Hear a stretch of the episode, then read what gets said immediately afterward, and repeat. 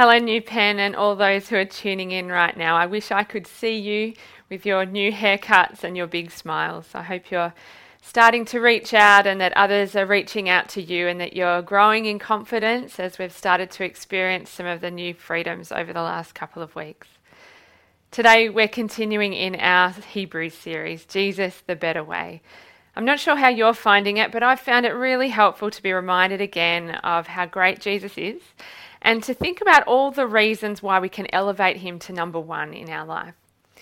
So, the first four weeks in Hebrews was focused on Jesus, the, the superior, superiority of Christ. And today we're in Hebrews chapter 8, and we'll begin to look at the superiority of the new covenant by exploring God's promises to us and to his people throughout the Old Testament, and how those promises point directly to his ultimate promise to us in Jesus. Let's pray together before we start. Loving Father God, we look to your word this morning and we ask that you would give us ears to hear and hearts to be moved by you and to grow closer to you. And give us the desire to put into practice what we hear this week. And we ask it in Jesus' name. Amen. You might have seen this ad on TV for a superannuation company. The ever reliable voice of actor John Woods is used as a voiceover for this ad, persuading the viewer to switch to industry super funds because they believe they can provide you with a better outcome. They are all but promising it. Ads like these are quite compelling until the fine print is quietly spoken at the end. Past performance is not a reliable indicator of future performance. This company and ones like it are wanting to promise you the world but they can't guarantee anything. Today, we're wanting to explore God's promises, both from the Old Testament and the New. Kylie last week spoke about Jesus being superior to priests, and that because God made him the high priest, we can approach God with a new confidence. Then, verse 6 of Hebrews 8 introduces the idea of covenants and that this new covenant to which Jesus is a mediator is superior to the old covenant because it is founded on better promises. So, in order to compare the old covenant with the new, we first need to understand the term covenant.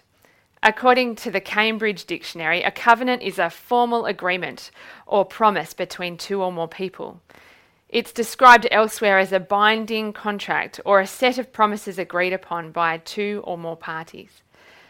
The Nelson's Bible Dictionary says that a covenant in the biblical sense implies much more than a contract or a simple agreement. A contract always has an end date, while a covenant is a permanent arrangement. Maybe you might be wondering why do we need to bother about understanding all that old covenant stuff? Can't we just focus on the new and on Jesus and what he's done for us and how that impacts our life now? Well, yes, we can take that approach. But it's a bit like this. I recently watched a drama on Channel 9 called Halifax Retribution. Strangely enough, I like a good crime, police, legal series. It was set in Melbourne, which piqued my interest, and it had Rebecca Gibney in it and a few other cast members that I've enjoyed watching before. Now, there have previously been six seasons called Halifax FP, starring Gibney as Dr. Jane Halifax, a forensic psychiatrist who works with the police to investigate the mental state of victims and suspects. I've not watched any of those previous Halifax seasons. And as I was watching this latest Halifax, I was enjoying what I was watching. It was gripping and it got me in. I couldn't wait for the next episode. But I couldn't help thinking that I probably would have appreciated the show more had I understood more deeply the backstory, particularly of Dr. Jane Halifax but even some of the other characters too. I enjoyed the show, but maybe it would have held a deeper significance had I seen the previous six seasons. You see, we can understand what Jesus has done for us on the cross, accept Him into our life as our Lord and Saviour, continue to live our life with Him as our King, and look forward to eternity with Him. But what if we miss out on some of the depth and significance of our relationship with Him because we haven't looked into the backstory? You might say, yeah, but I like the New Testament part of the Bible better. Well, I'm not a huge reader, unlike the others in my house who seem to consume books like they're going out of fashion. And I'm always fascinated when someone says, I didn't really like books one and two of the series, but book three is amazing. Well, my question is how can book three be amazing without the help of books one and two? So let's look at Hebrews chapter 8, verses 6 to, 6 to 13. Grab your Bibles, and my friends Annalie and Julia are going to read it for us. Hebrews chapter 8, verses 6 to 13.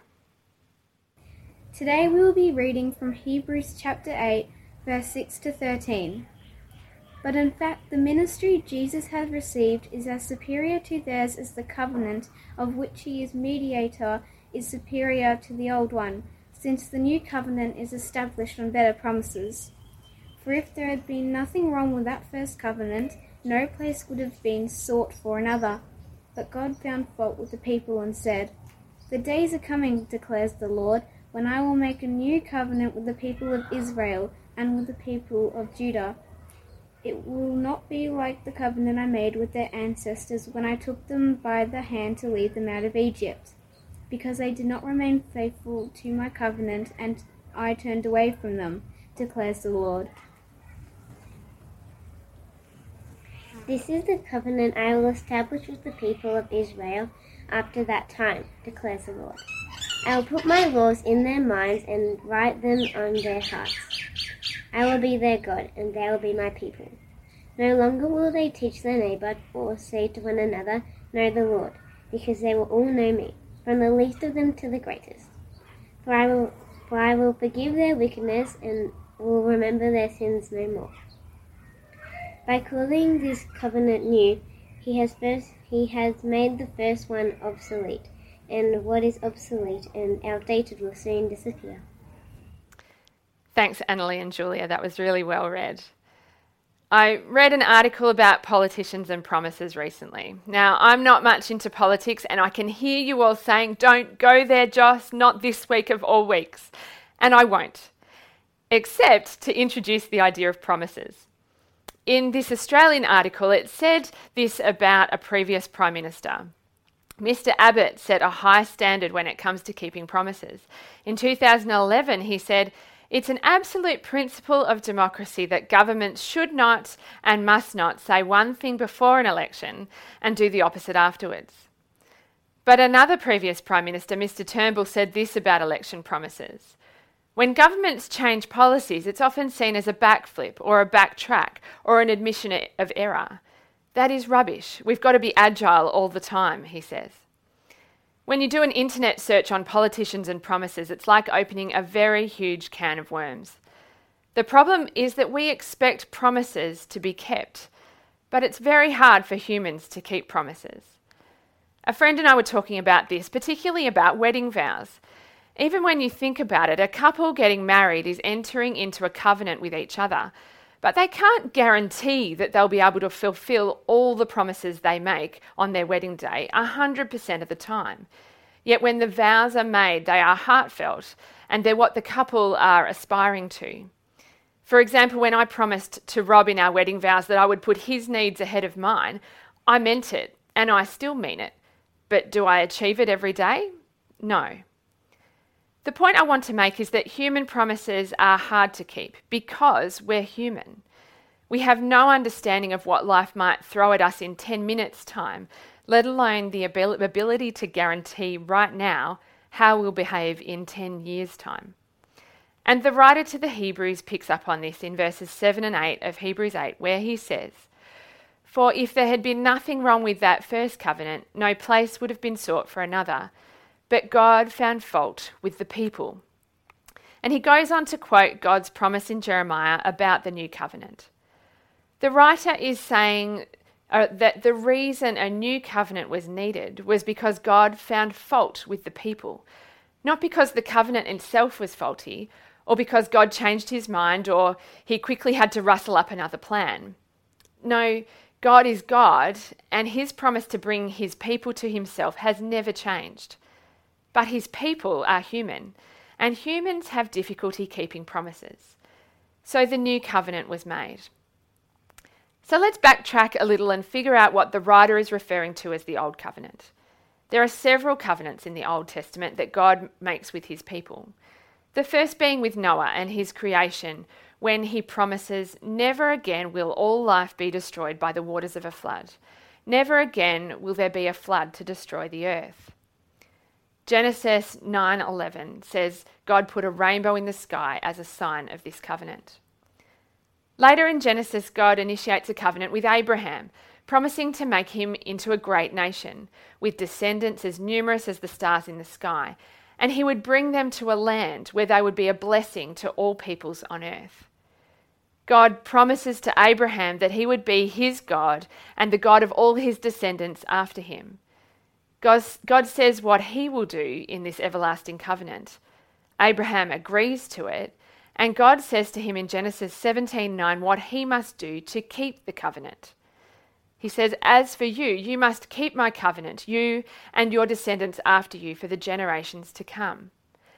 And in verse 11, you are to undergo circumcision, and that will be a sign of the covenant between me and you. So Abraham and his descendants follow the terms of this covenant. His descendants grew in number, but they end up in slavery in Egypt. And in Exodus 2, we read, God heard their groaning, and he remembered his covenant with Abraham, with Isaac, and with Jacob. So God looked on the Israelites and was concerned about them. And by, Genesis, uh, by Exodus 12, 430 years after his initial covenant with Abraham, God appoints Moses as their leader. He brings the Israelites out of Egypt, and the people prepare to meet God at the foot of Mount Sinai. Moses goes up the mountain to meet with God, and God says to Moses to tell his people, Now, if you obey me fully and keep my covenant, then out of all nations you will be my treasured possession. Although the whole earth is mine, you will be for me a kingdom of priests and a holy nation. And what does Israel respond with? We will do everything the Lord has said. Dramatic scenes follow with thunder and lightning, and God reveals to Moses the Ten Commandments, which spell out the terms and conditions by which the Israelites must live in order to be in good relationship with God and each other. All of which is spelt out in Exodus 20 to 23, which is later referred to as the Book of the Covenant. We won't go into all of that today, but just to say that after hearing all the terms of the covenant, the Israelites in Exodus 24 7 say again, we will do everything the Lord has said. We will obey. The covenant was made official by the sprinkling of blood from the sacrificed animals, and that sign was the blood of the covenant. So we see in this covenant between God and his people the terms of these promises that are set out and agreed upon. Notice that in this covenant, God is predominantly promising the type of life that they will experience on earth the status they will hold, the protection they'll be given, that they'll be belong to God and be set apart, but only if they're obedient. God doesn't speak of eternity here, but we can look back now and say it was a foreshadowing of the promises that God would go on to fulfill. We did some shadow drawings during homeschooling, not something I'd thought of doing before, but it was quite fun. You can see that a tracing of the shadow of a dinosaur makes it clear that it's a dinosaur, but of course the detail of the dinosaur is not able to be shown. Shadows don't show the full picture, and not all the detail is clear. But even if the Israelites only understood God's promises to be about their current situation, wow, what promises they were! The Israelites would be God's treasured possession, a kingdom of priests, a holy nation, protected from their enemies. The list goes on. But what happens next with the Israelites is that before even getting to the promised land, Israel is already becoming rebellious. And over the next seven centuries, this rebellion and unfaithfulness becomes their trademark and effectively means they've abandoned their part of the covenant. And by the time this quote from Jeremiah 31 that we've got in our Hebrews passage today comes about, God has allowed the northern 10 tribes of Israel to be conquered and taken into captivity, and the Babylonians are about to take, the, take Judah as well. God says to the prophet Jeremiah in response to Israel's rebellion, The days are coming, declares the Lord, when I will make a new covenant with the people of Israel and with the people of Judah it will not be like the covenant I made with their ancestors when I took them by the hand to lead them out of Egypt, because they did not remain faithful to my covenant, and I turned away from, them, declares the Lord. So, through Jeremiah, God reveals this plan for a new covenant with his people, but clearly states that it will be different. And why? Because they did not remain faithful to my covenant, he says in verse 9. In the 2017 movie Wonder Woman, she says, We made a deal, Steve Trevor, and a deal is a promise, and a promise is unbreakable. Well, unfortunately, promises aren't as simple for humans as Wonder Woman would like. The problem with the Old Covenant was that God found fault with the people because they could not keep their promise and remain faithful. God still desired a relationship with his people, he still wanted to bless them. And the law, or the way he wanted them to live, remained the same. But they had gone astray and could not uphold, could not uphold the promises to God. And so a new way was required. And as verse 6 of our Hebrews passage says today, the covenant that Jesus brings is uh, uh, brings about is superior because it is based on better promises, promises that don't rely on humans getting it right. So, what are these better promises that the writer to the Hebrews highlights? Well, under the new covenant, the people will be filled with the Holy Spirit. God promises that there will be an inward power that each person will experience, with God placing His law in their hearts and minds. No one will be able to say that they didn't know the rules or have the power to follow them. You know, like in the school ground when a game of soccer springs up and the rules of the game seem to evolve according to the kid who seems to be in charge. And you can hear the other kids saying, But we didn't know that kicking it over there was out of bounds. No one told us that. Well, the law of the Old Covenant revealed clearly what was right and wrong, but it didn't give people the power to do the right and resist the wrong. But God changes that in this new covenant. And where does this inward power come from in this new covenant? Well, we now know that it comes from the Holy Spirit who leads and guides us and also convicts us of sin. Paul says to the Thessalonians in 1 Thessalonians 1 4, For we know, brothers and sisters, loved by God, that He has chosen you, because our gospel came to you not simply with words, but also with power, with the Holy Spirit and deep conviction. Secondly, the people will be free to know God. The promise of a deep and secure knowledge of and relationship with God is assured for all. Verses 10 and 11 I will be their God, and they will be my people. They will all know me, from the least of them to the greatest. This promise is extended to all. There is no exclusive list of who can know God and who can't. This relationship is not just for the priest or the rich or the popular it's for all. And not only that, but there is a sense of belonging. I will be their God and they will be my people. And the final promise given about the new covenant in this passage is one that underpins all the others. And we know that because of the word for in verse 12. Those who accept the new covenant will be filled with the Holy Spirit. They'll be free to know God intimately. And in verse 12, God says, For I will give their, forgive their wickedness and remember their sins no more. God promises everlasting forgiveness. We will be forgiven forever. All of what God said about this new covenant is all possible because He will forgive us and wipe our slate clean. There won't be uncertainty of where you stand with God like in Old Testament times. Have I done all that I need to do to be right? Have I made the right sacrifices? Have I lived up to my part of the covenant? For when God sent Jesus to die on the cross, all that needed to be done to bring us into eternal relationship with God was done once. 1 Peter 3:18 says, "For Christ also suffered once for sins, the righteous for the unrighteous, to bring you to God." And later in Hebrews 10:10, we have ma- been made holy through the sacrifice of the body of Jesus Christ once for all. Jesus himself affirmed this when he was dying on the cross. He said, It is finished. So, if all that is needed to be done to bring us into relationship with God is done, what is left then for us to do? Well, nothing, apart from accepting it. You see, if I had to choose which I preferred between the old and the new covenant, Well, the new wins every time. We said at the start that a covenant was an agreement or promise between two or more parties. So, in this new covenant, God has promised us a new life now and eternity with Him, never separated from Him. And our side of the deal is to accept the gift, to say, Yes, God, I accept your promise to me.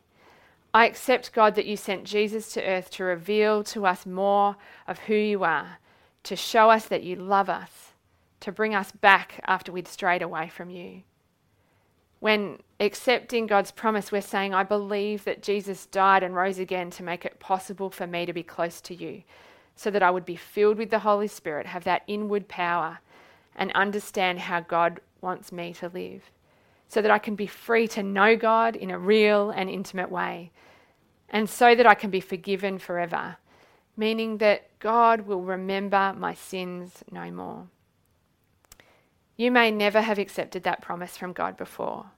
And in this moment, we're going to pray a simple prayer which you can pray along with. Let's pray. Father God, today I want to accept your promise because I understand that you have done all that needs to be done for me to be in relationship with you.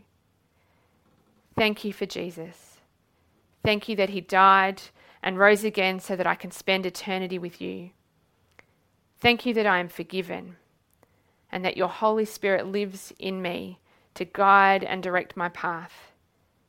Thank you that your promises are real and I can be sure because you are God. Amen. If you prayed that prayer for the first time, God is smiling. He longs more than anything else for people to accept his promise to him to them. We would love it if you wanted to touch base with us. You can. You can write it in the chat or hit the request prayer button. Or if you're watching on YouTube, connect with us on, at connect at newpeninsula.com.au and one of our team will be in touch and we can talk with you more. For those who've been walking with Jesus already and who have accepted God's promises before, the challenge that I see in this Hebrews 8 passage is the reminder not to fall back into old covenant thinking. Because as the writer says in verse 13, by calling this covenant new, he has made the first one obsolete, and what is obsolete and outdated will soon disappear. There's this feeling in our current culture that maybe you've heard people say, I'm a good person as long as I do enough good to outweigh the bad by the time I die, or as long as I haven't done anything really bad, I'll be right, I'll be saved. Well, effectively, that's saying that I can save myself. I don't need a saviour. But what a stressful existence. And I believe that thinking can creep into the life of Christians as well.